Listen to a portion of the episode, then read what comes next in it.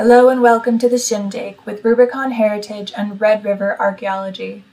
I'm Tenaya Jorgensen, and today Jonathan Millar and I sat down with Louis Stafford of Red River in our second Meet Our Archaeologist series.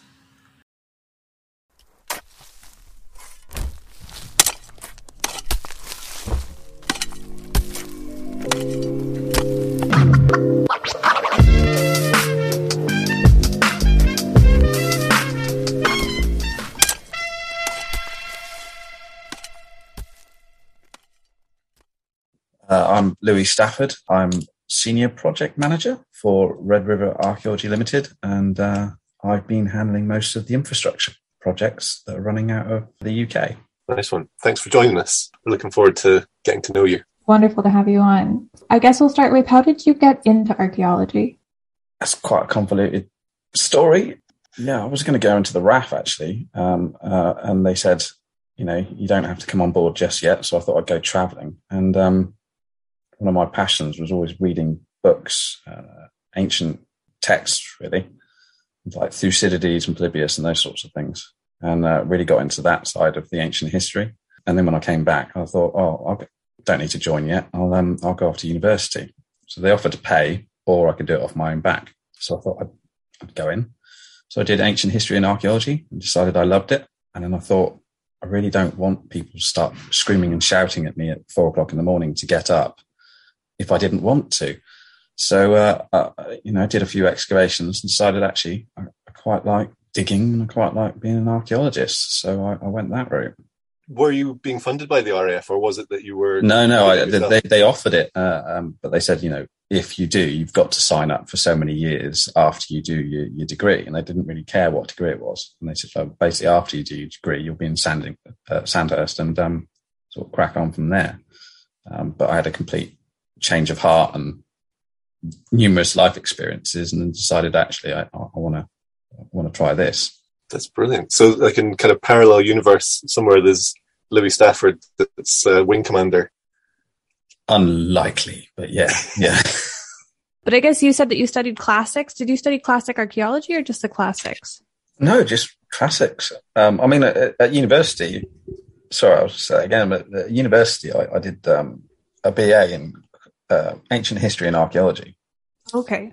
So it was a, a joint honours. So I did it. That was also sort of uh, had ancient archaeology. So uh, you know, Mycenaean and you know, coming out of the Fertile Crescent and you know the early Neolithic in, in the Aegean and all that sort of thing. But probably my favourite was was Mycenaean archaeology. To be honest, I was very much embedded in in Bronze Age Aegean, really. Uh, and it wasn't until you know finding a job that I sort of started British archaeology as such. Did you ever get to head over to Greece or the the Near and Middle East to to do digs? Um, no, no, I got offered to come out, but the, the, the thing with those is it's like more often than not they're saturated by people who will pay money to do it. So yeah. instead of it being a, a, job where they pay you to come out, uh, and you know, I was offered to come out as a supervisor and, and oversee digs, but they were like, we'll pay for your flight and your, your cost of living, but you don't get any additional money. And unless you've got money behind you, you can't do it. That is the hard part about research digs. It does seem unfair to sort of offer you professional work and say, yeah, you got to got to pay basically pay your own way. You know, you're well, you're not paying, you're not having to. I mean, there's a, the, it the thing that really like piqued my interest in it. There's a 1983 publication in National Geographic, and it's, it's about the Kaz and Uluburun shipwreck by George George K. Bass, I think it is. Very famous, but it's a lovely little piece, and it was just beautiful amphora, perfectly laid out, and uh, oxhide ingots, and all those sort of amazing articles underwater. And that that was what I wanted to do. I wanted to be like a marine archaeologist, diving down onto these pristine Bronze Age wrecks, uh, and you know they were full of swords and daggers and stuff that you know you just don't get in terrestrial archaeology. So I, I thought I'd actually try it. So um, when I was traveling in Thailand, I learned to to be a, a, scuba diver. But the questions at the start when when they do it, like, have you ever had any problems with your ears? And it's like, no, no, no. Have you got any other health problems? And you just sort of say no because you want to go diving. And it wasn't until I'd sort of passed the course and I, I went on a couple of other dives that I came up to the water and they were like, oh, you've, you've got a little bit of blood there. And and a little bit of blood there. And, and I'd ruptured my ears. And, and um, even though it was a perfect dive, but what I didn't tell them at the outset was that um, I'd actually been born partially deaf, so I, I, had no hearing in one ear and only half hearing in the other. but Gosh, you know, probably should have mentioned it.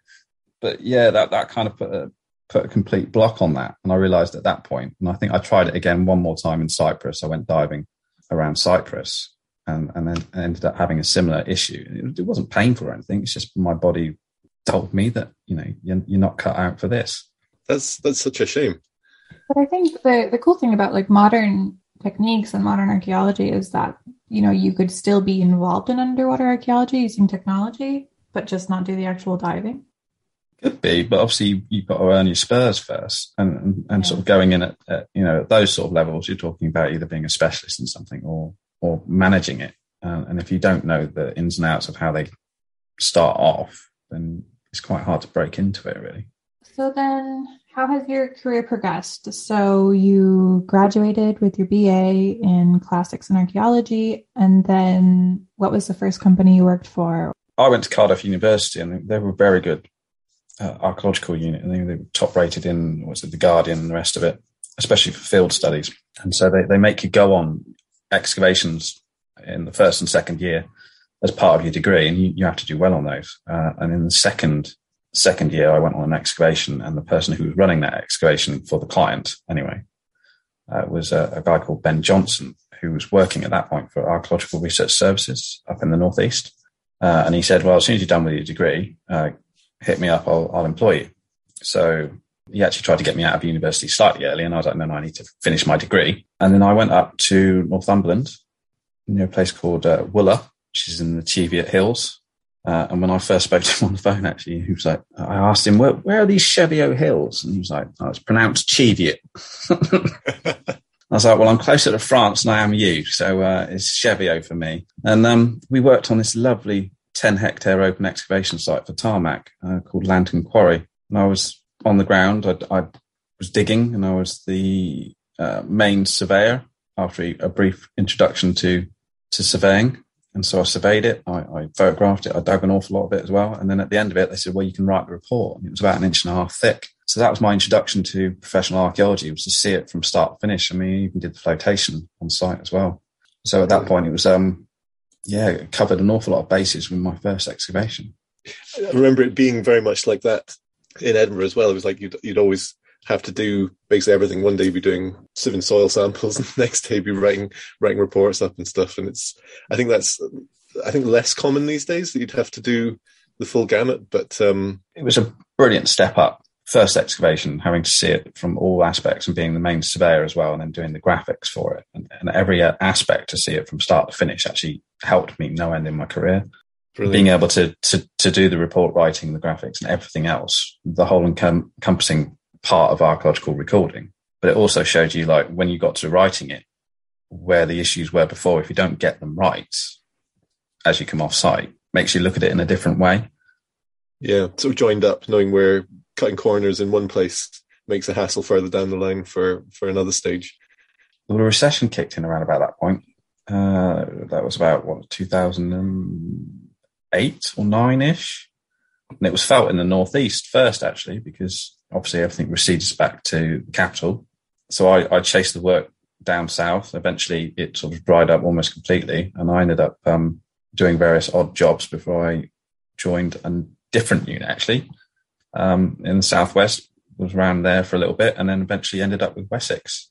Can't. I'd have to check my my CV to to work out when I was there with them, but it was only for a short period. It's only about uh, a year, I think. So then, it, I mean, it sounds like you have kind of run the gamut of uh, site assistant, surveying, report writing. Like, what is your favorite part of working in archaeology? It, for me, it was always finding. It was it was weird. I kind of almost looked at it as like a art. Really, I liked turning mundane archaeological features into something that was really pretty and presentable. So there was not a scrap of dust or, or soil around. Everything was cleaned back and the sections were immaculately straight, was as straight as I could do them. Uh, I particularly loved finding finding any kind of articulated skeleton, mainly animals, because I would clean them up and do a beautiful job, and quite often do stuff that you weren't really meant to do with them. I you know leave, leave bridges underneath the uh, the necks and stuff like that because they were prone to collapsing. But um, I, I seem to get away with it an awful lot, and I had a lovely um, a lovely horse whilst I was digging with Wessex Archaeology out in Carshalton, which ended up and uh, making it onto the front cover of their report for that one actually. Uh, and I basically had a horse that had its front legs taken off, and it was down a very large Iron Age pit. And I turned it into something that looked more like a dinosaur, and it was it was brilliant. Probably shouldn't say that, but yeah, no, it was it was nice to making something look pretty that's basically covered in soil was was what I used to love. That's cool. I'm very bad at skeletons. Like I always, I always feel like I'm breaking stuff. So I'm very impressed that you can take something like that and clean it and make it pretty looking. Cause like I'm, I tend to walk away when it gets like, like the, the fine work. I'm, I'll break it. So probably um, should walk away from it on certain points. But yeah, I used to get told off for cleaning things too much as well. So I, I used to constantly around with like a water sprayer next to me, keeping things nice and spruced up for the final photographs. Amazing. Well, I'm sure. I'm sure the report writers really liked it. So, do you think these days it's it's harder for young archaeologists coming forwards um, in terms of getting that kind of level of, of across the board experience? It's it's definitely easier to get a job now in archaeology than it was when I started out. I think because the market is quite saturated with with archaeologists and there's an awful lot of work as well. It's it's quite hard for them to get the full plethora of of what we would have done when we first started out. I mean, units have changed and adapted as well because like when I first started out, you were just called a project officer. There was no differentiation. Obviously, the pay scales were different depending on how far you were up, but you were expected to be able to do everything from start to finish.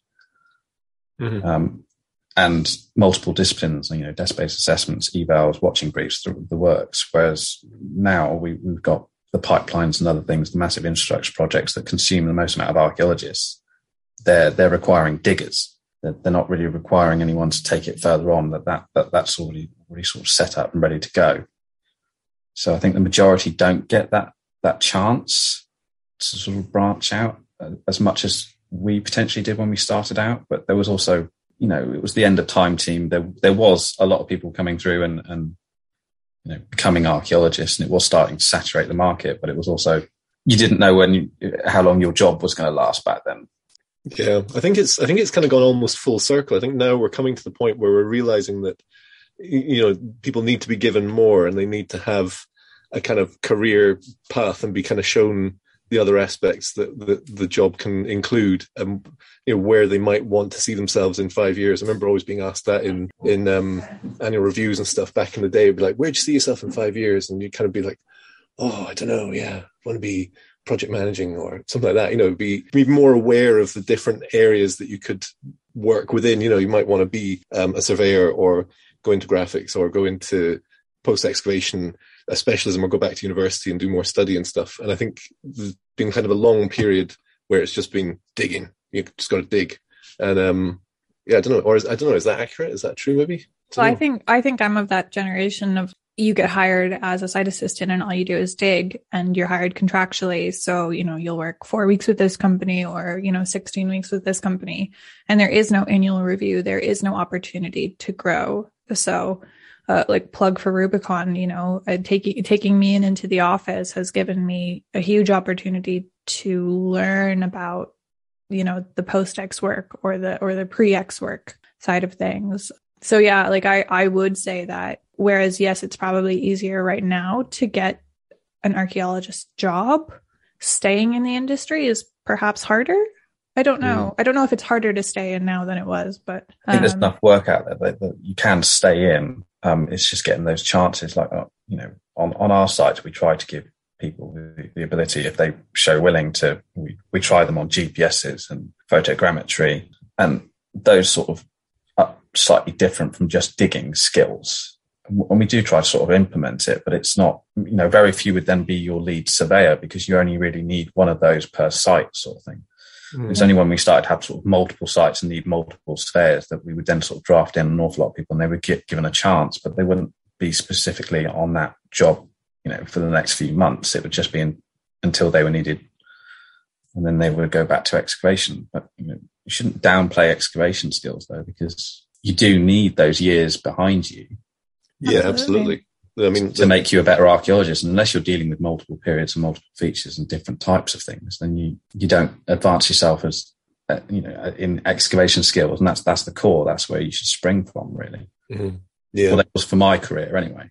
No, I think I think that's a fair comment across the board. You know, it's like it's the kind of bedrock that you'd build everything else off, and you'd always need to be able to go out on site and dig stuff. You know, at, at any stage. You know, it's um, I suppose yeah, it's just flexibility, isn't it? In giving people the opportunity to have a broad range of skills so that whatever's required, and if circumstances change or the actual work becomes different, that people are equipped with the skills to be able to do a different role or or you know certainly function in it. So you can say, oh, this week you're doing some surveying, but next week you're going to be excavating a Roman site, and you know it's it's um it is that that kind of career where you have to to be able to be very flexible and and in terms of also yeah like longevity of of employment you know your people do have to move around quite a lot which is far from ideal.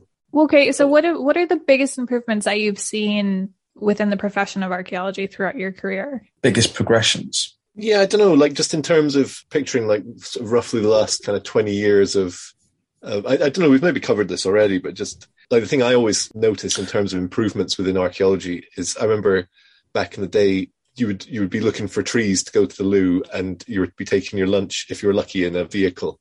Whereas now it's kind of like portaloos mobile uh, welfare units um, microwaves on site and stuff. And i view that as like a massive massive leap forward. But i don't know like in terms of as a, that, that's I'm, I'm always quite heavily influenced by food related stuff. So i suppose that's where i'm coming from there but Um, uh, there's definitely been improvements in, in the welfare and, and, and, the facilities that are available to, to archaeologists and so like I said, you you know, if you didn't have a toilet, you didn't even think about it. Whereas now, I think most people put their hand up and go, "I'm not working unless you get me a toilet." There's definitely been advances in that.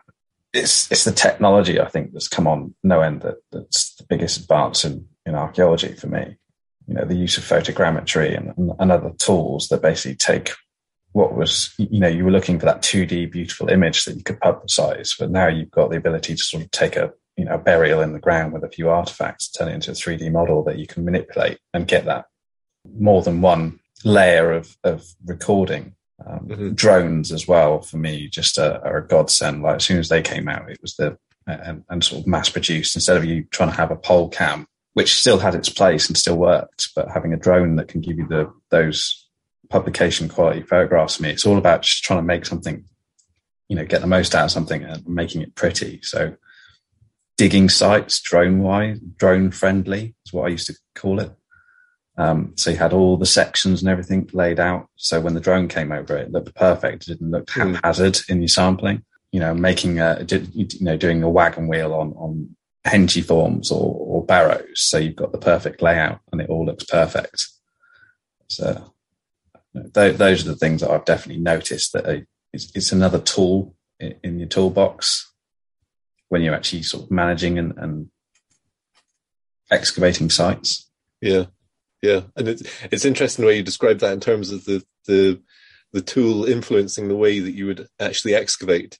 I wouldn't have thought of it in those those terms before, but um, it is really interesting, and it is it's absolutely true. You know, you, you're influenced by the means that you have to record it. So, in a way, the presence of of drones encourages you to be more aesthetically minded into the actual overall layout of your of your site. You know, instead of saying, "Oh, can move those shovels and you know, put all the tools over that way so it's not in the background of this photo," it's like the whole site needs to be more aesthetically balanced and pleasing. Yeah, it's down to like it, it, doesn't change it dramatically, but it's just down to the finesse of it. So, like you know, you would always sample the corners of an enclosure because you know you're meant to, but you make sure that those corner sections are mirrored on each corner exactly the same way. Whereas before, you weren't fussed if one went to the right and one went to the left because you still had a corner slot.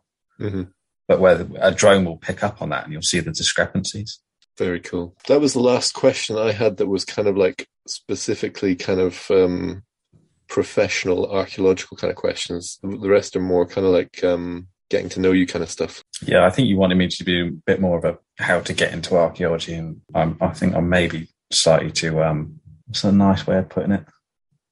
Jaded. Yeah, I just I'm just really honest, it's, it's a long slog to get get anywhere in archaeology. It's hard, but I think that's okay too. I think young people getting into the profession kind of need to go into it with open eyes as opposed to. Yeah, I was saying I think we've said it on the podcast before, but there's there's no one left in archaeology that doesn't love it. You know, it's it's not um, it doesn't give itself over easily, and I think sort of, yeah, the kind of advice of of, of seasoned archaeologists saying, um, "Whoa, don't don't go down that path." You know, hopefully that could um, could be enough to kind of encourage people that are determined to be archaeologists to to still go for it and um, it's, it's not career. that I'm against. Uh, um, I, I, think a, I think there was a, a, a, dichotomy in the last sort of 20 years with archaeology. Time Team came out and, and people were like, "That's amazing! You find this stuff every time. You're there with a tiny little trowel, um, and you're finding beautiful things." Uh, and then they sort of, you know, show them laid out on a table, and, and it's always, you know, relatively sunny and it, it, nobody's sweating. The reality is that, and especially when I started out, was that if you weren't shifting soil uh, and sweating constantly, then you weren't going to get onto the next excavation. And it, it's having that reality that you, you are there to dig a hole at speed, but mm. then still use your nous at the end of it to, to, you know, record it properly. Um, and the idea is sort of, you know, immediately branching into cleaning beautiful finds and getting a textbook out and documenting them. You know, that, that comes later on. And you've got to put the graft in before you get to that point more often than not, unless you've got a master's or some other specification or, or, or something that can lead you down that route faster. If you, if you just want to be an archaeologist and you, you start off as a site assistant, you know, hard work pays off if you are there and determined to be an archaeologist, you can can make it. Mm. I, I, have to say, like I, I was very much of that generation that was like inspired by Time Team, and like especially coming from the states and seeing like English archaeology, British archaeology, it was so exciting to see.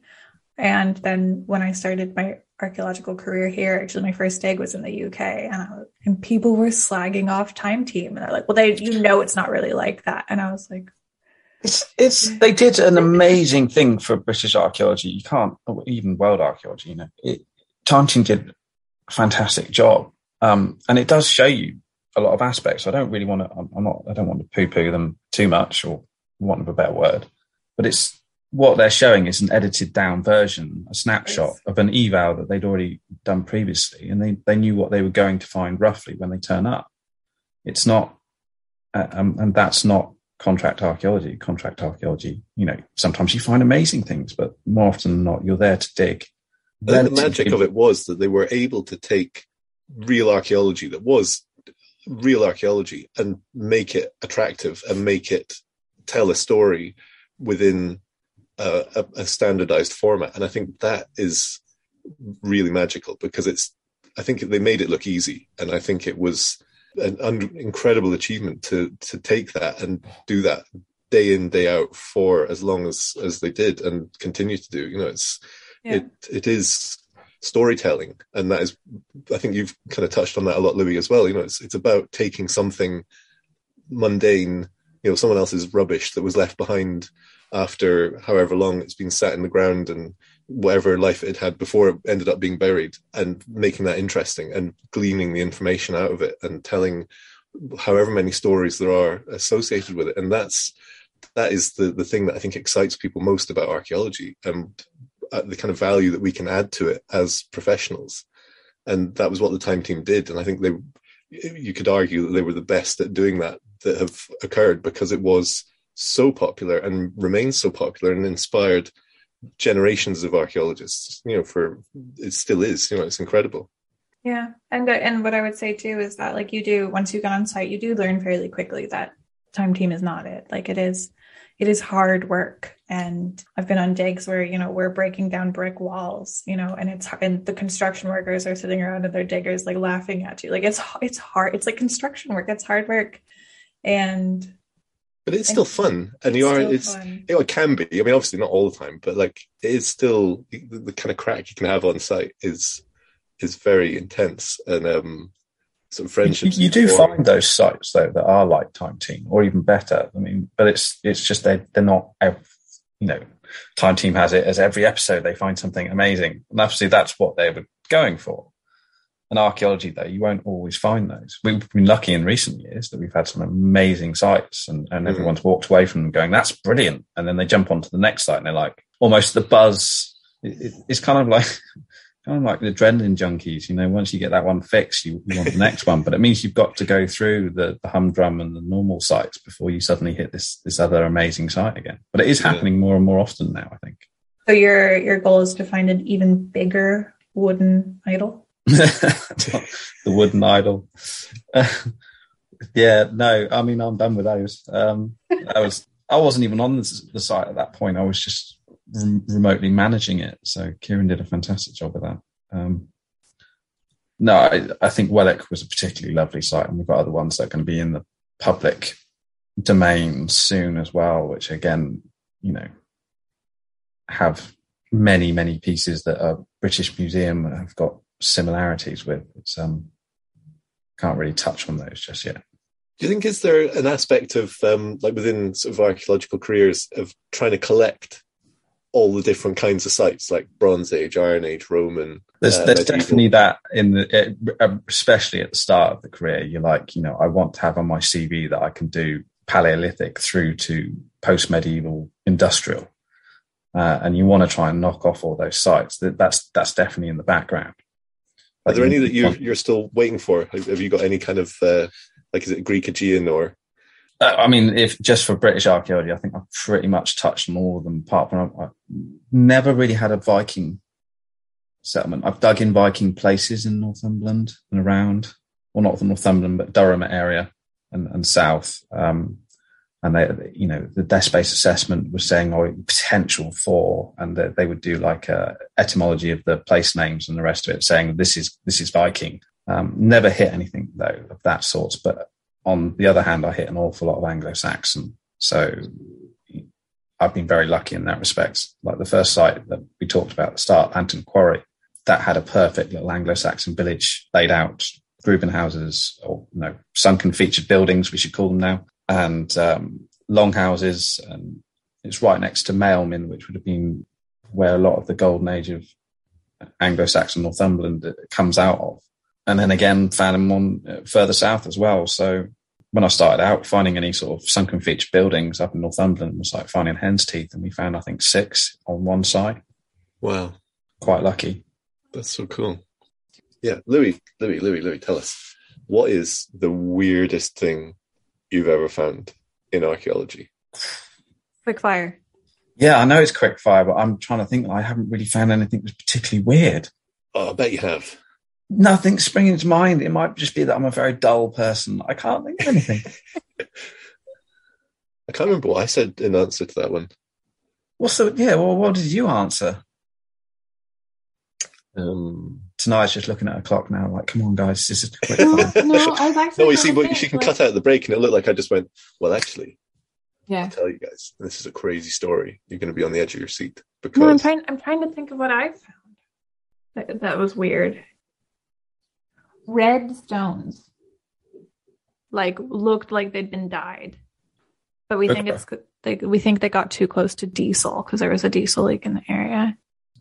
Hmm? But it yeah. was like the stones looked funky. That's cool. Did you keep any as an example? No, I, I was riding my bike to work every day, and I didn't want to put a stone in my backpack. How big were they? Like big as a yeah. brick or? Yeah, there was like, a, and they were all like together, like like a dinosaur nest of eggs, kind of hmm. fairly deep down, but like we couldn't actually investigate it because it was toxic. So I can't think of the weirdest thing. Really struggling with that. I, I found a. a. I looked at a coin once, and it was a perfect, perfect coin, Roman coin. And then I looked back up to tell someone, "Oh, I've just found a coin." And when I looked back down, all that was there was this furry purple ball. To the point that I was like, "Okay, maybe my eyes were playing tricks on me. And actually, it's because as soon as I'd scraped it off, it oxidized instantly and turned into basically like a. I can't explain it anymore. It looked like a cotton wool ball, big that cotton wool ball. So cool. Um, sent it off to the specialist and he cleaned it up and it was like it was made yesterday, backed. And I was like, I told you it was. Nobody believed me either. And it, literally that split second that I'd seen it, I was like, it's a coin. And then I looked back and I was like, it's not a coin. So yeah, the oxidization of the silver just went instantly and it just turned into this big, fluffy, spiky purple ball. Amazing. That's amazing. Could you recreate that as like a magic trick for like you know if you if you I don't know how, but like I still can't think what the weirdest thing I said was either. Um, No, Enda's was finding a fish in a ditch, wasn't it? On Yeah. the top of a hillside. And I was like, I have no analogies like that at all. Or I just can't recall it. yeah, I, I, I certainly don't. I, however, it is I organize my memory, I don't do it by weirdness because it'd probably be overwhelming. But um, yeah, I can't remember. So I'll give you five stars for that um, Roman coin that turned into a, a purple puffball. That's cool. So, Louis, what's been your favorite excavation? So many now, actually. They're all pretty much on a par. Lanton Quarry You have to choose. one, Yeah. really. Yeah. Or you'll die. Uh, Wellwick.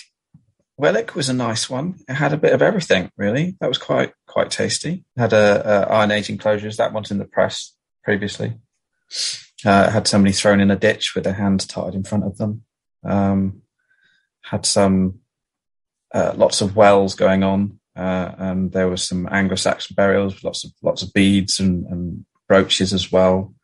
Um, Roman trackways, and uh, there was also a, a monumental timber circle in the centre. Um, Really?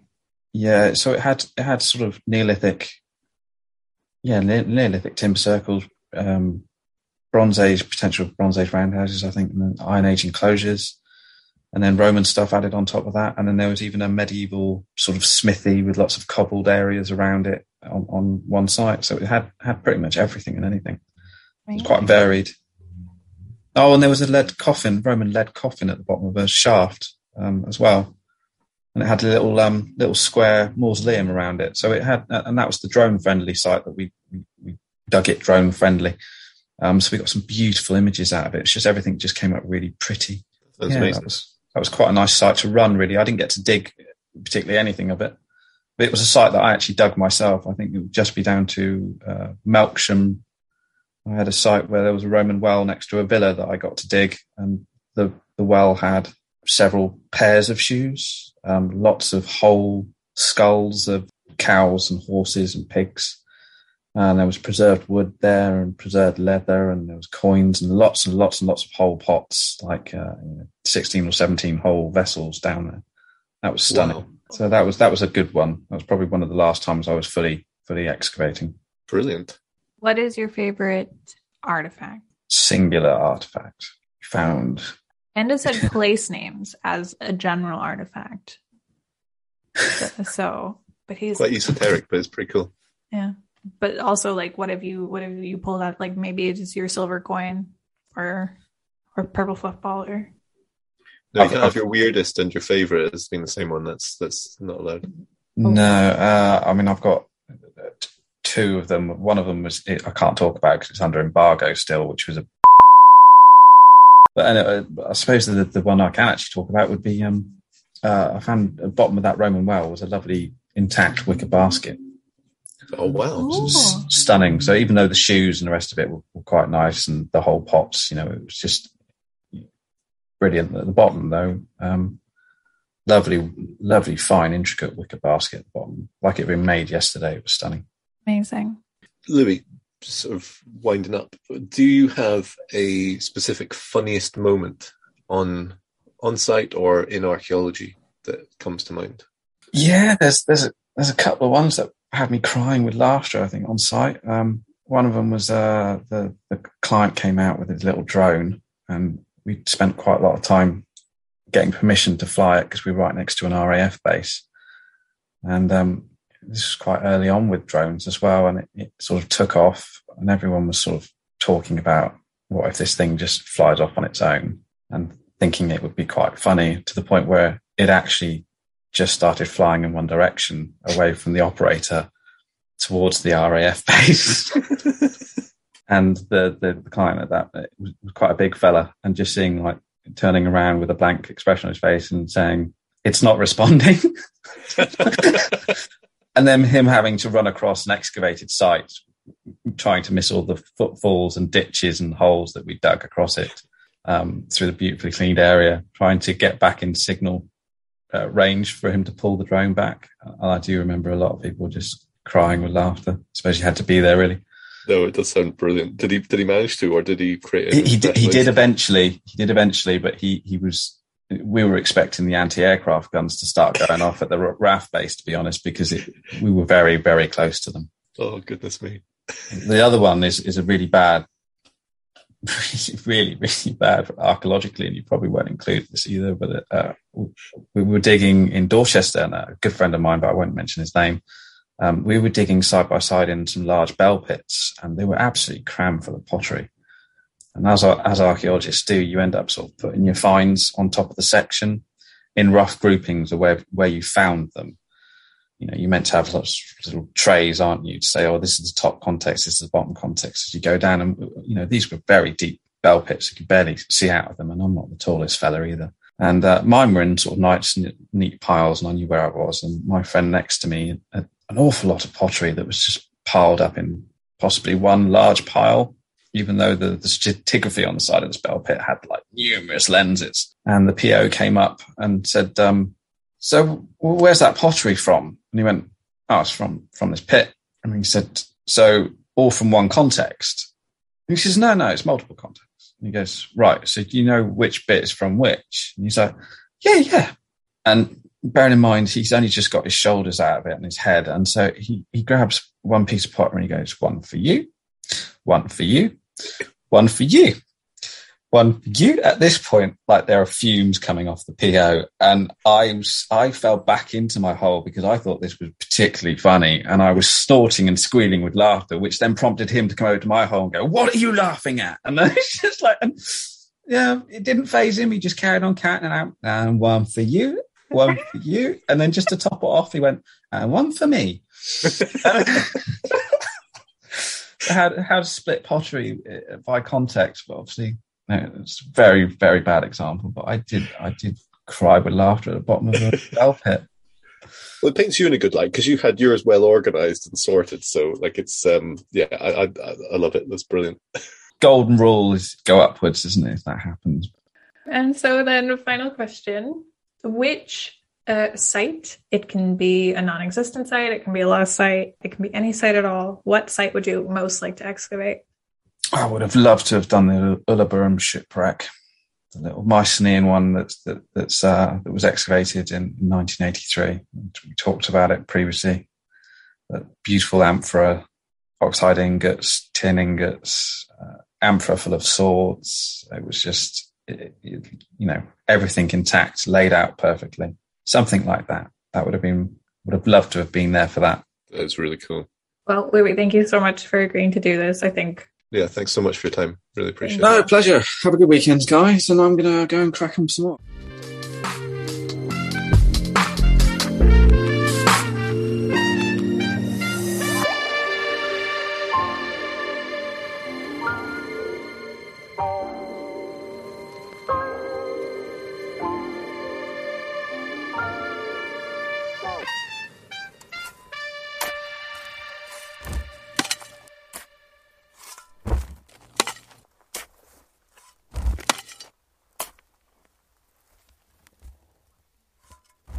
So um, yeah, Phil Harding, I've known since I was about twelve. No, nothing to do with my archaeological career. Not even subconsciously. No, it wasn't. And my say pseudo uncle, um, he's actually my uncle's best friend, but he's basically because my uncle then moved to the south of France and various other places across Europe. Um, he ended up being like the surrogate uncle that I've known since I was born. Um, and he's in Salisbury, and I used to go and get very tippled with him. Um, but his his partner in crime is Phil Harding, and it wasn't until about sort of a third of the way through my career I turned up at Wessex Archaeology, and lo and behold, Phil came downstairs. It's my first day, and I was quite timid, and it's one of the biggest units I'd worked for that far, and um, he came downstairs and went, "What the bloody hell are you doing here? And I just put my head in my hands and I was like, for Christ's sake. And obviously, I know him from a non professional point of view. And I was like, please, please, just leave me alone. and um, he says, you know, why didn't you say you were here? And I was like, well, it's none of your business, you old git, sort of thing. Um, and then he said, who are you working with? And, and he pointed one of the, uh, I pointed what I thought was my PO out.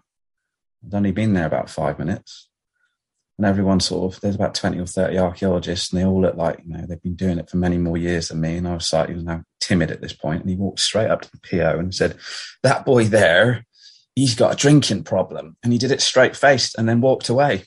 So the pa po looked me up and down as if i was you know trouble and uh walked off. And i i stormed into the pub that evening and he had a big grin on his face and he was sat next to my uncle and you know and they were laughing their heads off about it. And I was like, why?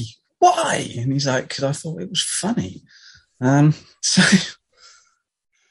so yeah, it's um, that was my oh, introduction no. to Wessex archaeology, which was, and and it wasn't until about three or four weeks after that point that the PO picked up the courage to say, and and he worked on Time Team alongside Phil for several years, and he said, so um, so uh, how do you know Phil? It's like, well, I've been probably drinking with him, you know, since Time Team sort of started up, probably before I was meant to be drinking. And uh, yeah. Did you ever join Time Team for an excavation? No, no. They basically the the last sort of episode was, was sort of the year before I joined Wessex in, in Salisbury office. So uh, it's been a while since I've been down to see see Phil and Patrick, but um, it is on my to do list. Actually, he came about two years ago and parked up in my back garden in his camper van we went out drinking rankly on. It was lovely to see him, but I haven't been back to Salisbury for some time.